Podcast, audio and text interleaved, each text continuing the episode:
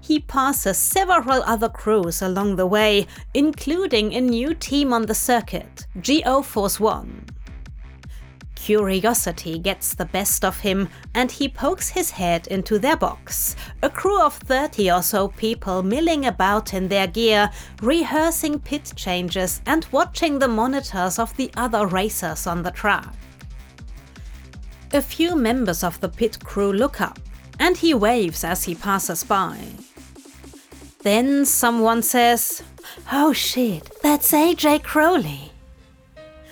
More heads turn and he flushes, giving a little wave. Uh, hello.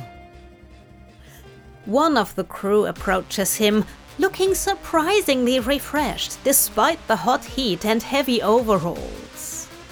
Sorry, the man says, and Crowley realizes he was the one who recognized him. I didn't mean to cause a scene. I'm just a big fan. He reaches out his hand.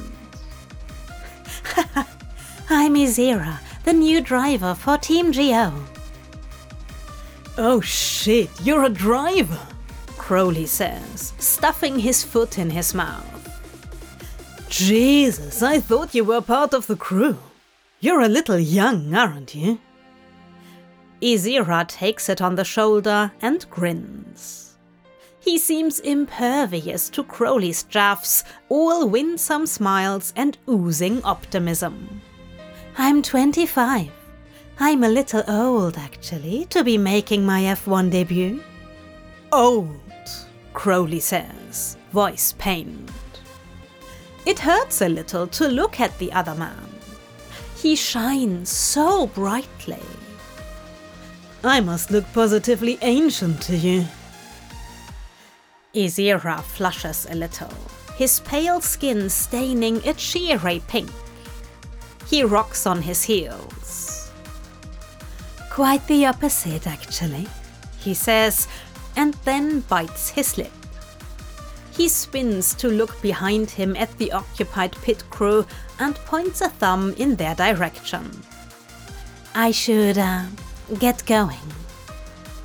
Right, Crowley says, a little thrown by the comment. I'll let you get back to it. He gives an awkward wave to the rest of the crew and then heads towards Renault's box, whistling under his breath. Raisin, he thinks, blinking in the harsh sunlight.